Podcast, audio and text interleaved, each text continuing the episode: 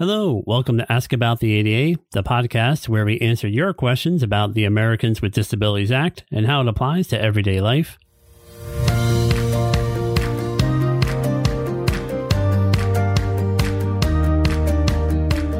On this week's episode, we're going to go back to a webinar that the Northeast ADA hosted in December 2021. The webinar was called What's the Question?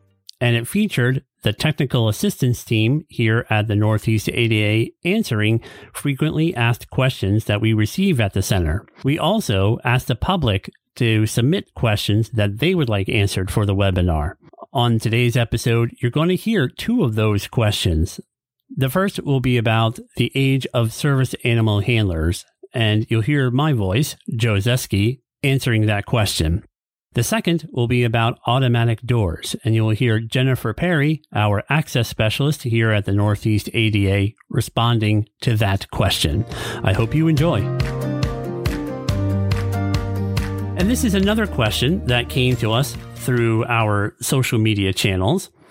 The question is Can the handler of a service animal be a minor child or under the authority of an adult or a parent. So, in other words, can the child who, uses a service animal be considered the handler if there's a, a adult or parent um, who is assisting the child?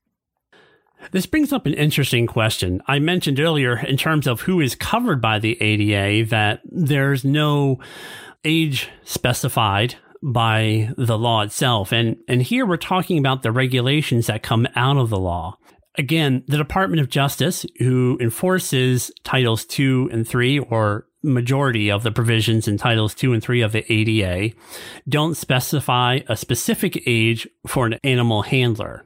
That being said, there are obligations that uh, an animal handler is responsible for, and that may be able to be done by someone under 18, but it may not be able to be done by someone who's younger than that. So it's a little bit on a case by case basis. However, certainly a child who needs the assistance of a service animal could be accompanied by an adult or a parent who acts in that capacity of being the handler for the animal for the child. And this comes up uh, in a context I'll talk about in just a moment. What's important to keep in mind in terms of a service animal handler is that the dog in question, or miniature horse, if it happens to be that case, must always maintain control of the service animal. So if a dog is running off its harness, if it's barking unnecessarily, if it's being aggressive towards someone, it's not going to be under the control of the handler. And so uh, there may be issues that come up there. However, if the child or the minor or their adult or parent in this uh, scenario is maintaining control of the animal, they're, they're probably meeting what their obligations are the handler is responsible for the animal in terms of its conduct and its care. This came up in a case uh, that was uh, brought to the Department of Justice several years ago in New Jersey in terms of the Delran Township School District, where a young person who had a disability had a parent that wanted to accompany the person uh, on a field trip uh, on several field trips and be there to control the service animal so that the person could be assisted by the service animal. And there was conflict between the school and the family about whether or not this should be permitted. And the long and the short of it was that the settlement agreement was reached where, yes, the child who uses the service animal does have a right to be accompanied by their service animal if the service animal, as it did in this case, provides uh, you know unique services that are necessary for the child with a disability. The parent could act as the service animal handler and uh, be permitted on the school premises. Again, this was at a public school, so this was a Title II case. Um, that came up. And again, service animals typically have the right to go wherever the general public are uh, permitted, is a general rule.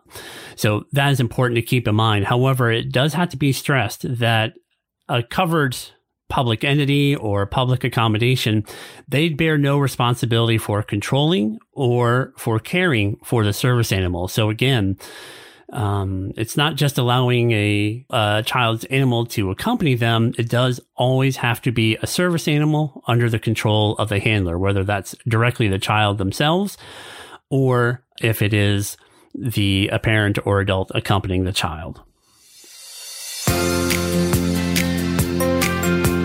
Let's hear from Jennifer about another question. Thank you, Joe. Um, so, continuing on with some of our most commonly asked questions, uh, this is one that we we get pretty frequently here at the Northeast ADA Center, and I know it's not unique to our region. it's something that many of the TA specialists um, you know, in, in chatting with um, my coworkers throughout the country, this is something that often comes up. And I think it's just a general misunderstanding um, about what is required by the ADA. So the question usually goes something like this I visited a new office in town and they do not have an automatic door. Doesn't the ADA require that? In new buildings?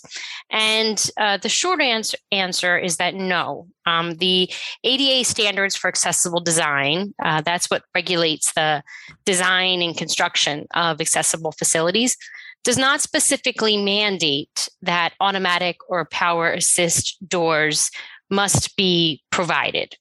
Now, when they are provided, there are clear requirements related to accessibility that have to be complied with. Um, but again, the ADA standards don't mandate that you have to have an automatic or a power assist door. Having said that, there still are a variety of other design requirements that a door must meet in order to be considered accessible in terms of the ADA uh, standards for design, that is. So, if it's a manual door, um, there certainly are other requirements that do come into play. I'll share some of those with you uh, momentarily. But the, the true benefit, if you will, for automatic doors um, is that they really are, you know, kind of universally accessible, right? Uh, they work for everybody. And the ADA standards for design should very much be viewed as a baseline, a minimum uh, if you will, requirement for accessibility, whereas universal design takes the approach that designing not only buildings and facilities, but even things like products or technology with a variety of end users in mind really just leads to a more um, accessible environment for everybody, not just for people with disabilities. Automatic doors are a classic example of that.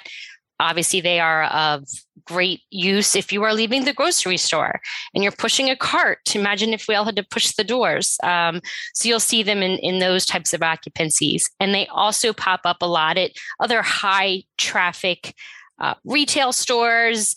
Uh, we've all seen them there. One of the reasons um, from an ADA perspective that may drive the installation of an automatic door is because there is something in the ADA standards that mandates how much push or pull can be exercised um, when you're trying to operate a door. Now, the ADA standards are silent on how much force, what it, what's a maximum amount of force, I should say, for exterior doors. So but the Department of Justice regulations go on to say that even though we don't have a firm and fast number for what is well, what is too much pounds of force for an exterior door, we still know that that door has to be, and I'm using air quotes here, usable uh, by people with disabilities. So, you know, by contrast, if you're talking about an interior door, that's on an accessible route, we know that can't re- require more than five pounds of force to push or to pull open. At exterior doors, it's harder to, to really navigate that because you have things like wind. Um, you know, depending on how hard the wind is blowing at a certain point in time, that's going to directly impact the amount of force that you're going to need to push or to pull a door open. So, because of that, um, if you were to own a place of business, just as an example, you kind of have to grapple with um, is this exterior door still usable by people that are visiting in my place of business? Um, and it, particularly if it's a high traffic area, as I said, many business owners will defer to installing an automatic door. I would never discourage anyone from doing that or having a power assist feature. Um, both are great options. And as I said, universally accessible. However, again, just to be clear, the ADA standards never say that you must have uh, an automatic door at your entrance. And that is something that we do get quite a lot of calls about. Now, here's just, I'm not going to go through this in detail, but just for your information, when I said that there are accessibility requirements for manual doors that they have to meet in order to be considered accessible, here's just a few um, of those requirements. You know, we'll start with a door must have at least uh, 32 inches of clear width if you open the door at a 90 degree angle. Um, it also has to have accessible hardware so that you know the hardware when you're grasping it is is within accessible reach ranges and it can be usable uh, by somebody with a disability. There's even regulations um, that dictate the height if you have a side light in the door, the lowest portion of that. Uh, there must be a smooth surface on the push side of the door. So if you're somebody who does use a mobility device and the front uh, footrests of your wheelchair are pushing against the door, you don't want to have any kind of entrapment issues. So that must be a smooth surface. Um, and then maneuvering clearance. And maneuvering clearance is kind of a, a, fancy term, if you will, for space, right? Space that has nothing encroaching in your way so that you have enough area if you're using a mobility device uh, to get close enough to the door to push or to pull it open. And if necessary, to get yourself out of the swing of the door so that you can safely use the door and go through it. So those are just a few of the requirements. So I just wanted to point that out because there, as I said, there are requirements for accessibility that are tied to manual doors. Um, and, and, a door must meet those very clearly in order to be considered um, in compliance with the ADA standards for design.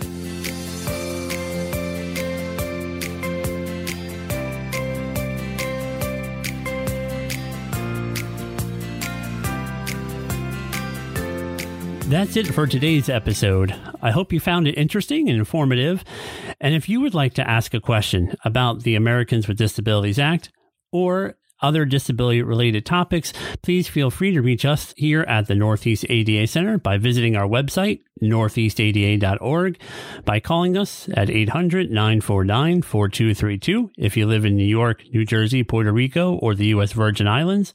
And of course, you can also look for us on social media. Just look for Northeast ADA on LinkedIn, Facebook, Twitter, Instagram, and reach out to us. Thanks also to Grace Fairchild, our producer for the podcast and editor. And thank you also to Peter Quinn of the Yang-Tan Institute's media team for doing further edits on the podcast. We hope you have enjoyed today's episode, and we are glad that you have been part of the conversation.